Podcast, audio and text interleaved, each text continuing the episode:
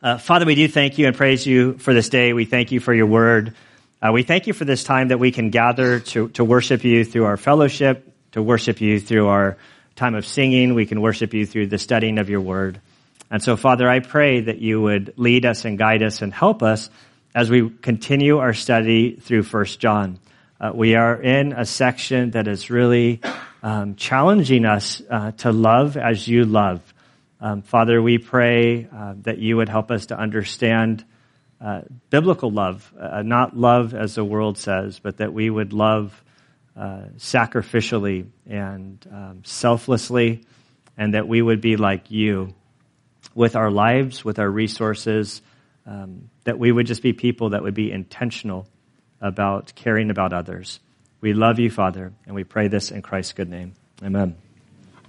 All right, so we're in 1 John chapter 3, verses 11 through 18, but I'm going to back up to verse 10. So 1 John chapter 3, verse 10. By this the children of God and the children of the devil are obvious.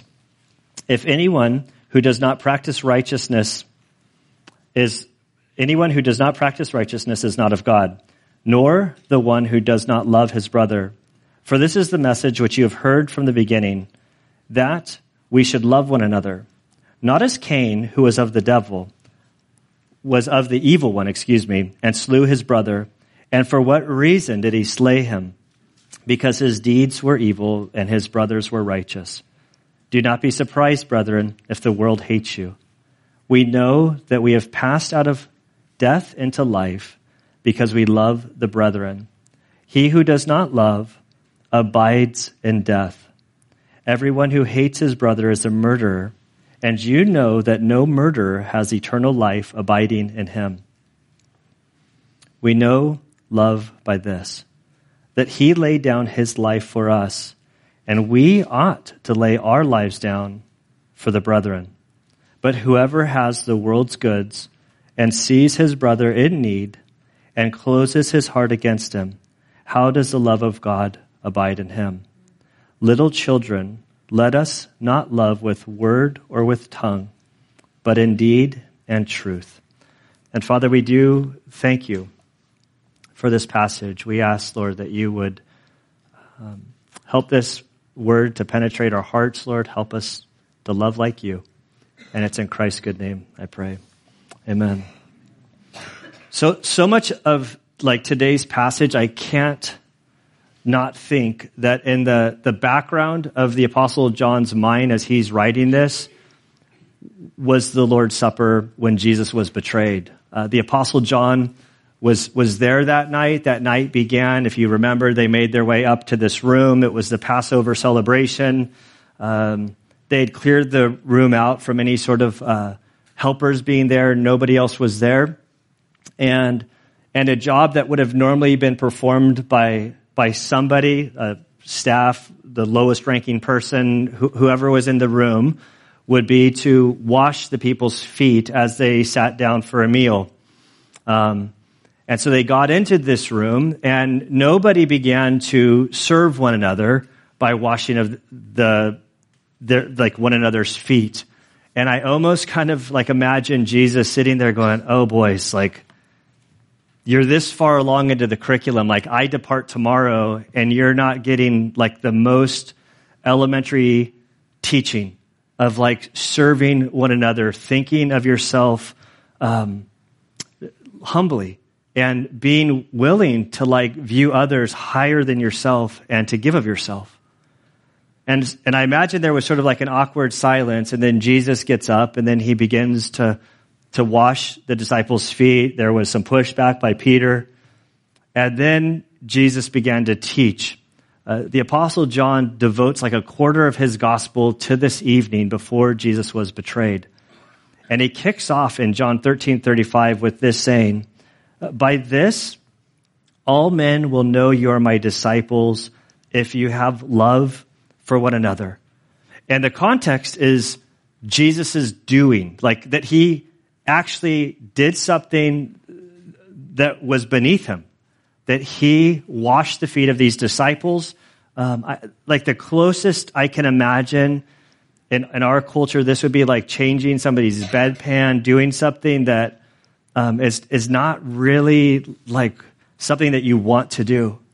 And so he had just washed their feet, and then he says, Guys, you need to love as I loved you. This is, this is the command. My love is action, it's a verb, it's doing, it's selfless. Um, I want you to love as I love. And the world, as it sees you loving, it will recognize that there's something different about you, that you, will, you are my children. And so here, as John has sort of made this distinction, like um, in verse 10, there are the children of God and the children of the, the devil. And the distinction is clear.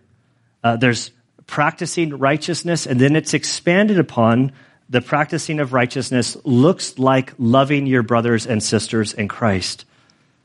And so in verse 11, he says, For this is the message which you have heard from the beginning, that we should love one another. Now remember, the, uh, so much of John is ca- a counter teaching to, to erroneous teaching that had gotten into the church. These Gnostics had gone around saying that they had special insight, special understanding, and that they would give them uh, the, the, the thinking and the tools that they needed to approach God. It was a new teaching. And so John says, you don't need a new teaching. You need the original teaching, the clear teaching, uh, this loving one another. If we were to go back into Matthew, I'm not going to read Matthew 22, verses 34 to 40, but in that section, Jesus found himself being confronted by the religious leaders. He kept stumping them. They would come through. He would teach. The people are looking, going, man, this guy teaches with authority. There's something different about him. And then as one group of the religious leaders saw that they failed, the other group was like, okay, let's come in with another angle. And so they sent a scribe or an attorney of the law forward to Jesus and they say, hey, uh, so of the whole Old Testament, what is the most important command out there? And Jesus says, you know what? The most important command is to love God with everything that you are, everything that you have. And the one uh, second to that is really close. It's to love others as you love yourself. And they're all kind of looking at the attorney going, how do you answer? He's like, he nailed it. It's like, oh, rats, you know, we messed up. We're trying to trap him, and this guy just seems to answer all the questions. And then the verse I just read, um, the night which Jesus was betrayed, he, t- he takes the, the greatest two commandments and he puts a slight variation on it. So initially, the command was to love one another as yourself, to imagine how you'd like to be loved, and then to do that to others. But in the night in which Jesus was betrayed, he says, The new commandment I give you is that you love one another as I have loved you. So it's no, the standard is no longer like what you think you want in being loved. The standard now is how Jesus loved. And Jesus loved sacrificially, like he gave of himself. He was selfless. Um, it, it was a very high standard of love. And so verse 11 is sort of like the, the banner of this section is that we should love one another. If you take anything else away from today, you should walk away from here with my marching orders are that I need to love my brothers and sisters in Christ.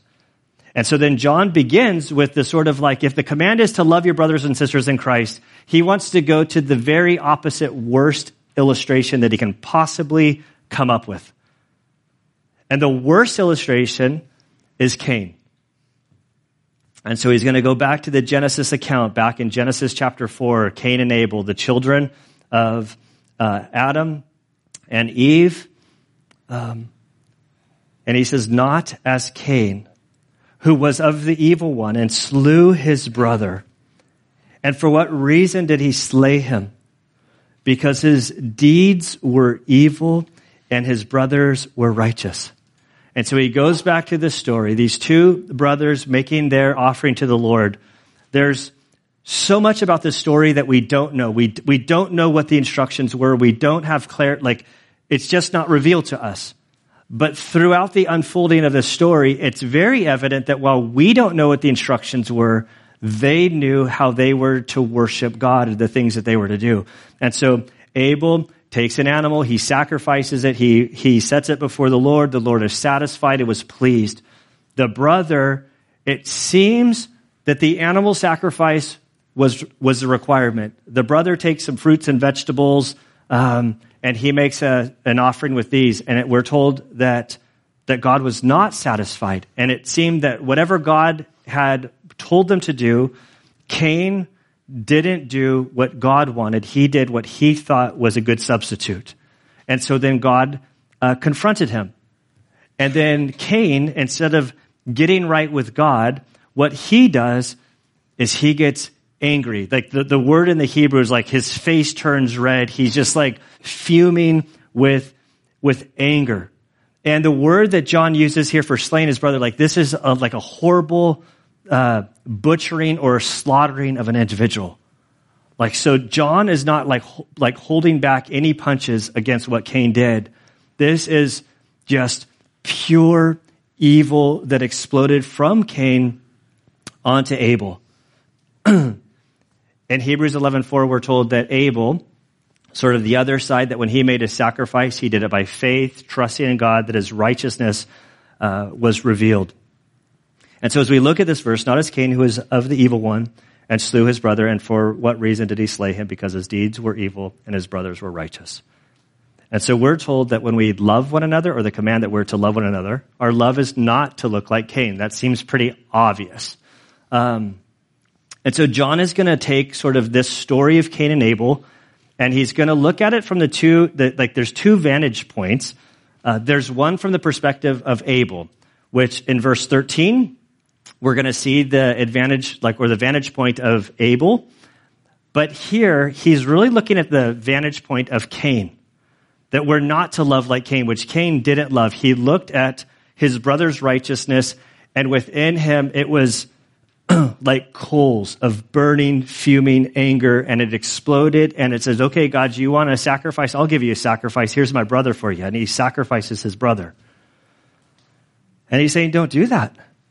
And you might think, well, I'm not a murderer like Cain. I don't, I don't do this to other people. And, uh, or maybe it's just me. But on Monday, you know, I was, I went out for like a hike and I was listening to the passage and kind of reflecting on this and not so much convicted, just kind of like, oh yeah, like this is really important that we need to love one way and not love this other way. And as my morning sort of, uh, sort of unfolded, there was an individual who I apparently had poked the wrong way. Like I, like I had done some stuff that sort of like hit a nerve. And, and so I'm like, I just need to deal with this. So I call the individual, and as the individual is talking, then they hit a nerve in me. And it's like, you know, when you get a nerve hit, you just kind of like erupt. And it like it was not pretty. Like the both of us are like erupting on one another in total like anger, like, like the love of Cain is within us, like just under the surface. It's like you hit your funny bone and all of a sudden we're like screaming at each other. And I'm not saying this because I'm proud. I'm saying this just because like, this is, this is the lesson that God was, and so then we're like, like we, we, it was not pretty. We were both very upset and we're like, we need to deal with this in person. And so we're like, okay, I can be to the church in 15 minutes. I can be at the church in 15 minutes. So we both got to the church in 15 minutes. And in that 15 minutes, God began to convict us both. Isn't it good? Like, like this isn't some non-believer. This is a believer. Like this is a, my, like a, a, a brother or sister in Christ. And, um, so like we get here and I begin with like, I'm totally sorry. Like I, I am like how I responded and the nerve that you hit in me, that was unacceptable for me to do this. And so I am sorry. And the individual said, I forgive you. And they're like, I was totally wrong in how I like went off on you. And I'm like, I forgive you. I mean it. And, and then it's like, okay, now can we move to the issue? Are we sure that we're good? Are we like, like the last 30 minutes, are we good to then now address, because we can't begin to go to this issue until like our total like screw up in the last 30 minutes. Like, unless this is actually resolved, we can't go to the next step. And they're like, I'm like, I'm, I, I legitimately am good if you're good. And they're like, no, no, no, I'm good. So let's go to the next thing. So he went to the next thing, and we're like, ah, I'm really sorry, I hit a nerve. Let's come up with a code word in case I hit your code word. Uh, in, in case I, I'm like with my boys, we have a code word. Like if they're starting to get angry or I say something that kind of like jars them, if I hear Gideon say Camp Chewonki, we've had to change the word because that's a happy place and the other kids didn't like that I used Camp Chewonki, that he came up with Camp Chewonki. And so we had to come up with a different word. Um, but it was like, okay, if this word is said, that means that things are going too far and, I, and, and I'm about to lose my cool and it, something's got to give. And so then we established a code word between me and this individual because we both acknowledged that neither one of us were going to be able to survive the rest of our lives without pricking each other. Again, like it's just like the reality. We're humans, right? Like, and so we will like, and so now I have the code word. And so then we got through it, and then we both were at peace. And then, you know, throughout the week, we've been communicating, going, Hey, are you still good? Because, like, in my mind, things are kind of running wild. Like, no, no, no, I'm good. Are you good? Yeah, I'm good. Okay. And, like, because I don't think Satan has control of our thoughts, but our flesh has a way of, like, letting things run out of control. And so, because we had this very real, very open thing, it, it's like beautiful. And it's like we've both been kind of texting, like, Hey, I'm really proud with how we resolved this. But I know, like, I know it has nothing to do with us. It's only by the Spirit of God that we were able to resolve this. But like, if I can say it, I'm proud of us. We're like, yeah, yeah, I'm really, you know, so we're kind of like patting each other on the back. But it's like, we can read this not as Cain, who was of the evil one and slew his brother. And for what reason did he slay him? Because his deeds were evil and his brothers were righteous. And so we can think that, like, no, no, no, I'm a Christian. I live a really good life and I can do this and I don't ever have this. Well, this passage is going to unfold to show us and expose that you in your flesh probably still have a little, you have a little bit of Cain within you. And so, how do we as Christians sort of deal with this when this happens? Because to, to act like that we're not going to operate in the flesh ever, John would tell you that you're making him a liar and the truth isn't in you. The, the reality is, is this side of heaven, we have our flesh and we have our spirit and we want to be walking in the Spirit, but our flesh is powerful and it's been working us for our whole lives. And so it's really easy to, to, to slip out of how we're supposed to be walking. And so the first thing he says is in verse 13, he says, Don't be surprised, brethren, if the world hates you. And so we should not be surprised if, as we live for God, that the world doesn't respond as we think the world should, respond. And what he's doing here in verse 13 is he's moving from the perspective of Cain. So Cain's response to this was to erupt in anger and to explode on his brother. But now he's shifting to Abel's perspective. Like, what did Abel do? Abel was just loving God, loving others, living the Christian life, doing everything he was supposed to be. God says, hey, I want, you know, sin has entered the world now, so part of this is you got to make a sacrifice to be reminded of the fall and to get right with me. So he says, okay, God wants me to make a sacrifice of some animals and to do it this way. I don't necessarily understand why this is done this way, but I'm going to do it by faith. So he goes, he makes his, his sacrifice. He worships God. He gets at peace with God. He's living righteously. You would think that the world around him, which was very small from a human perspective, it was like mom and dad and his brother. And, and you would think that like, that it would be like good, that, that everything would be kosher between them. But so he's doing the right thing. He's living righteously, but his brother is getting furious and getting frustrated and angry, and ultimately it's going to cost him his life. And so from this, the apostle John is saying, listen, as you live your life for God, as you live righteously, don't be surprised at the cycle that's going to come your way. And the cycle is this. You receive God's love. You encounter God, you recognize that He loves you, that He died for you, that He saved you, that you're forgiven in Him. It affects you. And so then from that, the natural response is to love God back and to do the things that God wants you to do and to do your best to sort of like honor Him with your life, with your thoughts, with your actions. And then as you do this, you think, oh yeah, my mom and dad are going to love me because now I'm walking with Jesus. My friends are going to love me because now I'm walking with Jesus. And then you go to your friend who two weeks ago you were walking in the flesh with and you say, Hey man, I found Christ and I'm going to start living my life dangerously. You think that they say, Oh, wonderful. Let's go get a campfire and sing Kumbaya, my Lord. Like, let's have a wonderful time.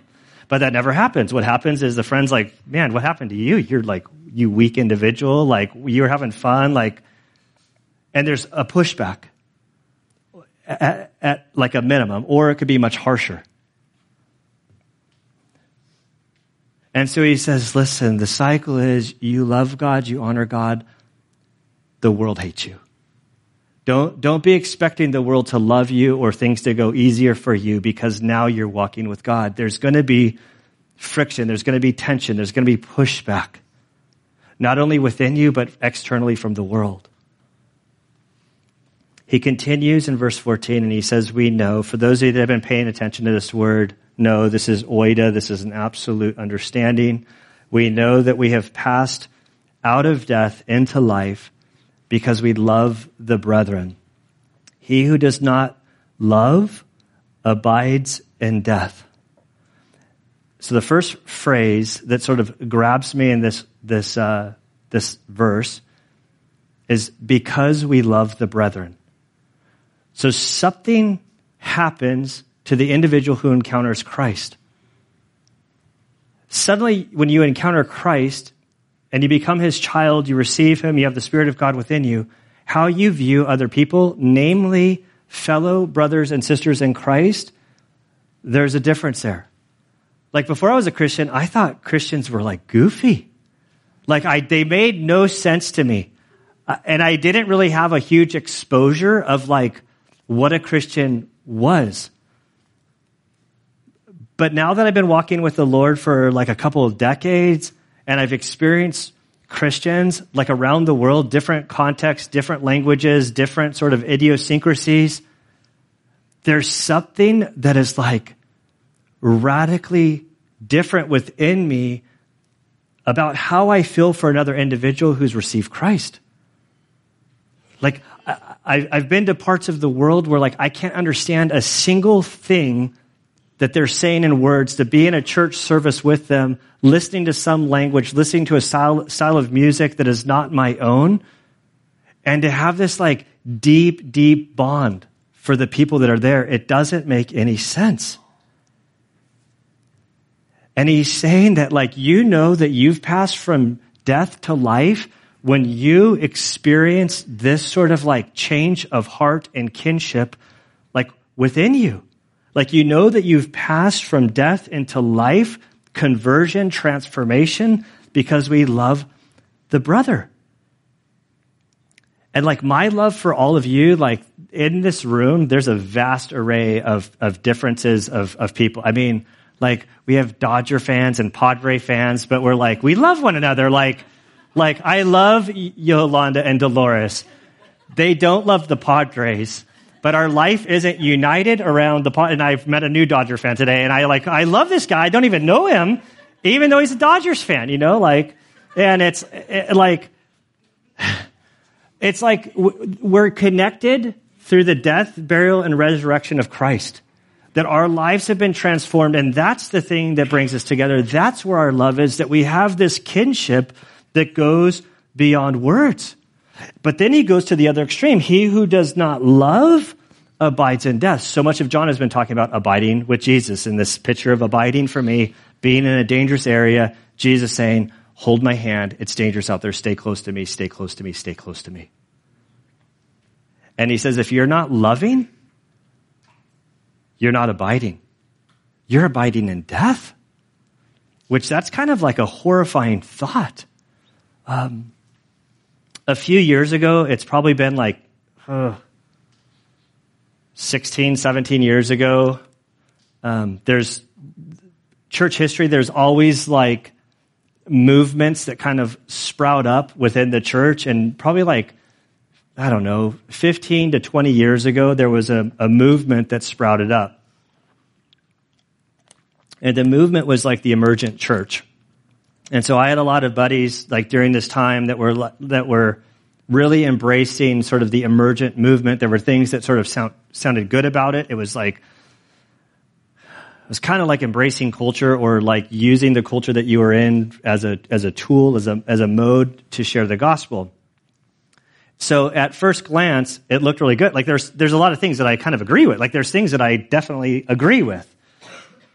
But there was also within this movement, I would hear individuals saying things like, I love Jesus, but I hate Christians. I was like, huh. That, that, that doesn't seem to like fit the narrative of the Bible. And it was super common. So there was like this movement was sort of born out of like, there, and they probably had, there was probably valid concerns about church culture and things like happen within churches. And, but then to say things like, I love Jesus and I just don't like his people, like that's, that's, it's enough to make you wonder. Especially when you're confronted with th- this verse 14. It says, you know that you've passed from life, from death into life because you have love for the brothers. If you don't have love, and I think you could insert for the brothers or sisters in Christ, then you're abiding in death. So, so this is like a, a huge pushback. So if you don't love your brothers and sisters in Christ, the spirit of Cain is still within you. And it's super convicting. He goes on, he's not going to be done with us. So just, if I'm stepping on your toes, it's only going to get more pressure here. Um, just to warn you, like, cause it, like, so everyone who hates his brother, verse 15, is a murderer. And you know, that's oida absolutely, that no murderer has eternal life abiding in him. So he, he continues to like increase the ante. I, I think of Jesus on the Sermon on the Mount, like, you think that the Old Testament is hard? Well, Jesus is going to make it exponentially hard, like more impossible. He said, "Oh, you've heard it said that if you committed, uh, if you uh, commit adultery on your like, or no, no, if you have, if you've done something, you're an adulterer, something along those lines. But then he says, but I tell you, if you have looked with lust upon a woman, you've committed adultery in your heart. He says, if you hate your brother, you're actually a murderer. So he's taken the Old Testament law and he's made it significantly more severe. And in this case, he says, you hate your brother, then you're a murderer. Like you might not physically actually murder them, but in your heart before God, as you look at your brother or sister in Christ, for whom Christ has died, and you say, I hate you, you're actually a murderer. Or that's how God sees you. And then he says these hard things like no murder. like, so now we've, we've gone from you hate your brother, you're a murderer, and no murderer has eternal life. Like, eternal life is not abiding in him. Like, you can't be abiding in Christ and having this hate feeling towards your brother or sister in Christ. They're incompatible. And, and I do think that this is one of those things of the Bible, like these two categories of like giving assurance to somebody who's not saved of their salvation. And then if you're saved, like kind of rattling you to make sure that you're actually like, that you're irreducible minimum, that you're being forced to the person of Christ. If I'm over here and I have a blow up with a person who I love and I care for, and in that moment, that rage, there's hate within my heart. The beauty is that we have the Spirit of God that then zaps us and says, You are way off base. It doesn't matter what they did, what they said. You need to get right with me, and you need to do your best to get right with them. And this is how God like work, like he keeps us on track. And so if you have like long-standing like hatred, bitterness, unforgiveness for those who have wronged you, this is one of those gut checks to like God is saying it, it's affecting you. It's not affecting them, it's affecting you and your relationship with me, and you need to, you need to get this right. I used to think that the Bible and Christianity was for weak people, that it was like a crutch. The longer I study the Bible, the more I realize like it takes great strength to like live out the commands. Like the Bible, like this is difficult. Like when we understand the righteousness of Christ and what he has done, the reality is, is I know that I'm going to fall short and I can't, and I'm just like, I need Jesus to work in my life. I can't do this in my flesh. I can't live this out. I was so naive back then thinking that Christianity was an easy road to walk. He goes on to say, we know gnosko experientially. It's a different knowledge. This is an experiential knowledge. We know love by this that he laid down his life for us. And we ought to lay our, we ought to lay down our lives for the brethren. So when he says we know love by this, and he points to Jesus' death, burial, and resurrection. So when we look at Jesus' death, burial, and resurrection, um, according to Philippians chapter 2, we see that this was selfless on Jesus' part. Jesus, being God, humbled himself, became a man. He lived a perfect life. He went to the cross, like it says, even death on a cross, sort of like highlighting the horror of dying on the cross. Um, you know, being raised Catholic, like I always had the picture of the, you know, the, the cross at the front of the church and Jesus' body being up there, but they always like put a loincloth on. There was no loincloth. Like this was the most humiliating, horrific, brutal execution. And so he selflessly, sacrificially went to the cross to give us life. And to remind us that none of us were deserving. None of us did anything that, that made us worthy of Jesus' sacrifice on the cross. And yet he did. And so we know, exper- we know experientially. And, and I pray, my hope, my, I believe that the vast majority of us know Jesus as their Savior, has, have experienced Him, but there might be one or two or three or four or six, I don't know, like, who haven't actually experienced His love.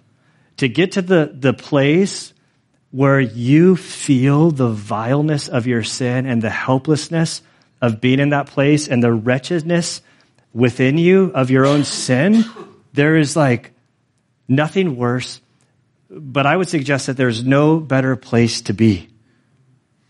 Because if you can get to that place and then to encounter the living God who says, I love you, I died for you, I was your substitute on the cross, I've paid for your sins in full, incomplete.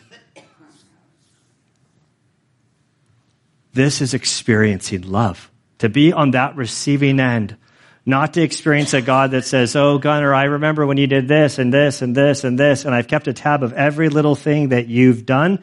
This might be how we live our lives at time, keeping tabs of people who have wronged us, but that's not how God deals with us. Uh, he's absorbed it in full. And so he says, we know love by this, that he laid down his life for us, but then there's the even more difficult phrase. We ought to. We ought to lay down our lives for the brethren. Jesus died for us, but his death was an example for how we need to live. Um, like over the last 20 some years, I've lost a lot of buddies in combat. Like far too many. Like I've, I've lost count of, of good friends, and I don't really like to do the game of actually going back and doing the actual count of guys. Um, but there had been like a handful. There were three of the many deaths that were super impactful. Um, the, the first one that was like, it rattled me, but it rattled me in a way that, that, that was more like, I can't believe the love that this guy demonstrated. And so back in September of 2006, uh, so whenever there's a death in the SEAL teams, like we're like I don't want to be offensive. I got to think if there's a different way. What I was going to say, like, we have a sewing circle, and I think that's offensive to uh, older ladies that sew. And that's not what I'm trying to, that's not, we like to gossip. We like to gossip. Like, I'll just like, we like to gossip. Something can happen on the other side of the world at two in the morning, and by nine in the morning on the other side of the world, everybody in the SEAL teams knows what Joe, Joe Schmo did to like and so word got out that we lost, we like, we lost a guy last night. And I was like, oh man, like we lost, oh. And, and so then like kind of going, who, what, like, who'd we lose? Like you're, you're kind of like, cause you know, there's a range of people. There's people that you're really close to and there's people that you know and then there's people that maybe you've not met. And in these moments, you're kind of like bracing, like, I hope it's somebody I don't know. Like, I hope it's somebody that's kind of like far from me because that'll be easier to bear the, the even though it will be hurt because we're a small community. But so in September of 2006, I got word that a, that a, a friend was killed. And I was like, oh man, that's like, it stinks, man. He was my student. It was like 2006. And I like just put him through training like two years prior. And I was like, man, that's, that's tough. And then, then it takes a little bit longer, a few more days to start getting the, the, the hot gossip or the hot tea, as I've heard it's called, about like, what, what, what were the circumstances surrounding his death? And now this death uh, concerning Mikey, uh, he's now like a spam email get, that gets forwarded around. Um, but then word got out, or like word got back to me that Mike Monsoor, who was a student of mine, he was on operation with my like brother-in-law or former brother-in-law, and and they were on a rooftop doing surveillance. Seeing a hand grenade came over the the roof, and then he, in a split second, threw himself onto the hand grenade, sparing the lives of these other guys who like I knew and love. And so it wasn't just like this was like some freak of like, oh man, like stuff happens in combat, people die, like people get killed. It's just the nature of the game. Like it's a whole nother thing when you look like somebody that you know that you used to harass and tease to hear that this individual in a split second said, I know that unless I do this, these people are going to die and I love them so much, I'm going to throw myself onto this thing and give my life. Like, I mean, I've been hearing about the, like at this, like at this point, I was just before I came up here as a pastor, and it's like, I knew the story of the cross. I knew what Jesus had done.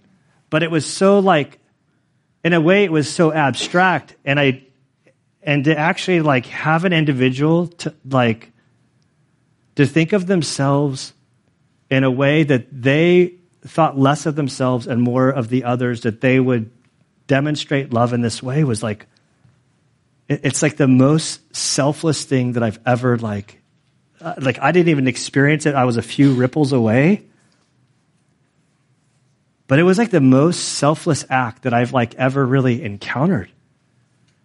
And then after that act, it's like the whole like idea of what Jesus did on the cross, like, like it, it, it almost brought to color a little bit more for me about what Jesus did on my behalf.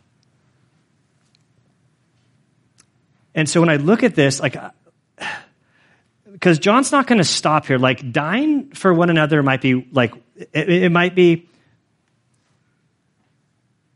that, that, that's one level. Like you might, in the most severe circumstances, be willing to like give up yourself, give, give yourself up in this most sacrificial way that you would give of your life to save others.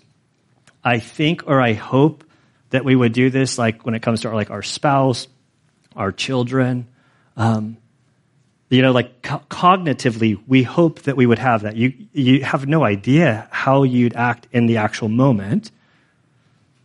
But John is going to make this like so much harder. Because I can think, oh, in this moment, uh, like my guardian, my guardian wiring might like actually respond in a way that I would do that. But I think he's actually asking us to live like in a harder, sacrificial way. And that's sort of like sacrificially living for one another. Like, sure, I, I like love my wife and I die for her. Like I can say that I've not been put in that position yet. But then it's like, am I willing to do like other things sacrificially that don't require me dying? Like talking to her when she needs to be talked to, you know? Not, not, not, that sounds really bad. Like, my wife likes talking. That's her love language, not like a talking to, like a, uh, you know, like I can be really busy and, and distracted. And Anna's like, I need to talk for me to say, you know what? This stuff doesn't matter. You, I'm going to sacrifice so that I'm going to give you my attention. Or I'm going to do like what, whatever it is. Sometimes I think that these actions are so much harder because he goes on to say, verse 17, but whoever has the world's good and sees his brother in need and closes his heart against him, how does the love of God abide in him? So he goes from hatred, he goes from sacrificing like Jesus sacrificed, but then he goes to your, your pocketbook, your time. Your brothers and sisters in Christ, you see that they're in need. And you close your, your heart, like he starts with the heart, you close your heart against them. And because your heart is closed against them, everything else that you have to offer is now closed to them. And he says, if your heart is closed, then the love of God is not abiding in you. And, and, so this is where he really starts stepping on our toes because our treasure reveals our heart. Like, how do you invest your time? Like, where are you giving of your actual the time? We only have what 365 days a year. I'm not going to do the math to figure out how many seconds a day in a year. Like our time is a huge asset. How are you giving of your time? How are you using your financial resources? Um, and because how we utilize these things, our time and our money, these seem to be like very precious assets to us and how they're utilizing, how they're utilized, it reveals, demonstrates the things that we truly value and care for. You can say one thing, but when you look at your pocketbook and your time, that then shows what your true idol or God is. And so he's really like pressing this point home. If you want to live like Jesus, if you want to love like Jesus, it's going to come at a cost. Love is doing, doing. Like it's a, it's a verb. It's not a feeling. And so as we abide in Jesus, as we experience Christ, our perspective of our stuff changes. Like our stuff goes from like holding it into a clenched fist to like, you know, it might be like a, come on, come on, get it over. Like, okay, Lord, everything I have is yours. Because that's, that's the reality. Like as we mature in Christ, we realize that everything that we've given, every breath that you take, every dollar that you ha- have, every gift that you have, it's a gift from God and you're not the owner of it, you're the manager of it. And you're going to give an account to him for how you use the gifts that he has blessed you with. And so he goes on to say, verse 18, little children, let us not love with word or with tongue, but indeed in truth. And so love does. This is a command for us as followers of Christ to be intentional with how we love one another. Love is an action. We are to be intentional. We are to seek opportunities. We are to be prepared, like, like seeing opportunities, like the fact that Chris texted me this week about like the gifts in Romania. That was such a beautiful thing. Like we know it was a little girl that had the seed, but it's like, you don't just raise 1100 bucks. I don't raise 1100 bucks in 15 minutes by like saying, "Hey guys, can you I I have some stuff I've been I've been drawing pictures up here. Can I raise some money?" Like it doesn't like but it's like you all like see value in the heart of this little girl. You see value in Romania, and so you opened up your pocketbooks in a tremendous way, and it's be- it's beautiful. I don't even see Melly. Melly must be in Sunday school she like she cracked me up. So there was like a gift day, and she's like, "Oh, I didn't have time to go shop, but I here's." I'm like, "Well, if you didn't have time to shop, where's the gift? Like, here's the gift." Like, and she's like, "Oh, I have an emergency gift stash." I'm like, "What do you mean you have an emergency gift stash?" She's like, "Oh, I pre I pre buy gifts just in case to look for opportunities to gift to people." Like, and I'm like, "Oh, you're killing me!" Like, I that's not my love language. But so I have a little dartboard in my office and one of her pre pre arranged gifts to, to to give a gift to me. So like it's silly to me, but I also think there's a lesson like, are you like prepared? Like, are you preparing? Like, okay, God has given me stuff. I want to keep my eyes open. I have this amount and I want to, I want to give a gift in this way. And when the opportunity presents itself, I'm ready. And I just, I see this like, don't just with your words, but indeed. And he also tacks in this and truth because love is bound to truth. And truth kind of bleeds into the next section, which we'll look at next, next week. But truth governs how we love. And we live in an age that's totally divorced from truth. Um, like, I don't want to go too far, but it's, you, you don't, like, if you try to search for another church, like you move away somewhere, you're on vacation, you're going to see that there's a whole lot of churches out there that claim to love one another in the name of God, but the things that they believe and the things that they're promoting are very front and center, that are very divorced from the truth of the scripture. And so love is governed by truth. And it takes wisdom to know how to dispense these things. Okay, so what do we do with this? I know I see that we're out of time. It has nothing to do with the Potter's game. It's like a whole hour away. Um, or, yeah. this passage has some like really simple truths. The first that I see is that God loves us. God loves us in this an amazing, amazing way. Like our sin has separated us from Him. He loves us so much that He sent His Son to give His life for us to suffer the consequence of our sin, and that by faith you can receive forgiveness. Uh, to experience salvation in a, in a true way where you're transformed, where you're moved from death to life, it's overwhelming. The, the only response from this is to love God back because of what He's done for us. Like He loves us and it moves us, we love Him back. And as we love Him back, what He says is, I want you to love like I loved. There's a whole lot of people around here who you might have a bone to pick with, that you have unresolved things with. And the Word of God is, is telling us that these are people for whom Christ died. And if Jesus loves them, then that means we're to love them. They might be difficult to love, but our marching orders are to love in this way. Jesus is the one who said, A new commandment I give to you, that you love one another, even as I have loved you, that you also love one another. By this, all men will know that you are my disciples. Let's pray. Father, as we look at this passage, it's um, it can be a, a hard thing to look at ourselves in the mirror, to look beyond the surface level and into our hearts. our hearts are dark. Our desires can be off. Um, we might have anger, resentment, hurts, pains, and they cause us to react in ways that are not like Christ, but are like Cain. And so, Father, when we're confronted with the reality of like who we are deep within us, we, we recognize that we need help. We need you. We do not have the capacity to change ourselves. We need your spirit to supernaturally change us. And so, Father, my prayer is that we as a people would lay our lives down before you.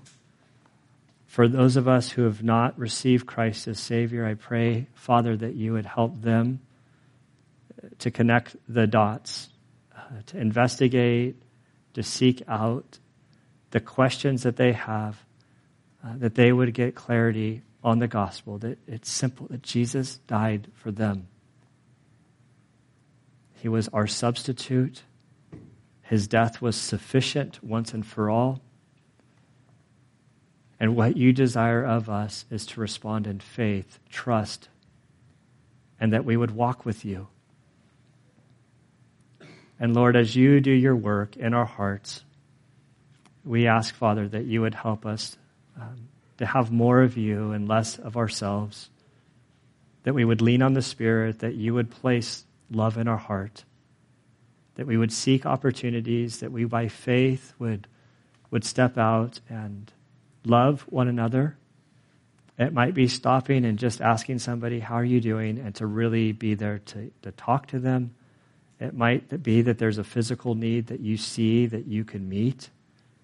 Um, Father, whatever it is, I ask that you would help us to lean on your Spirit and to walk with you moment by moment, all of the days of our life.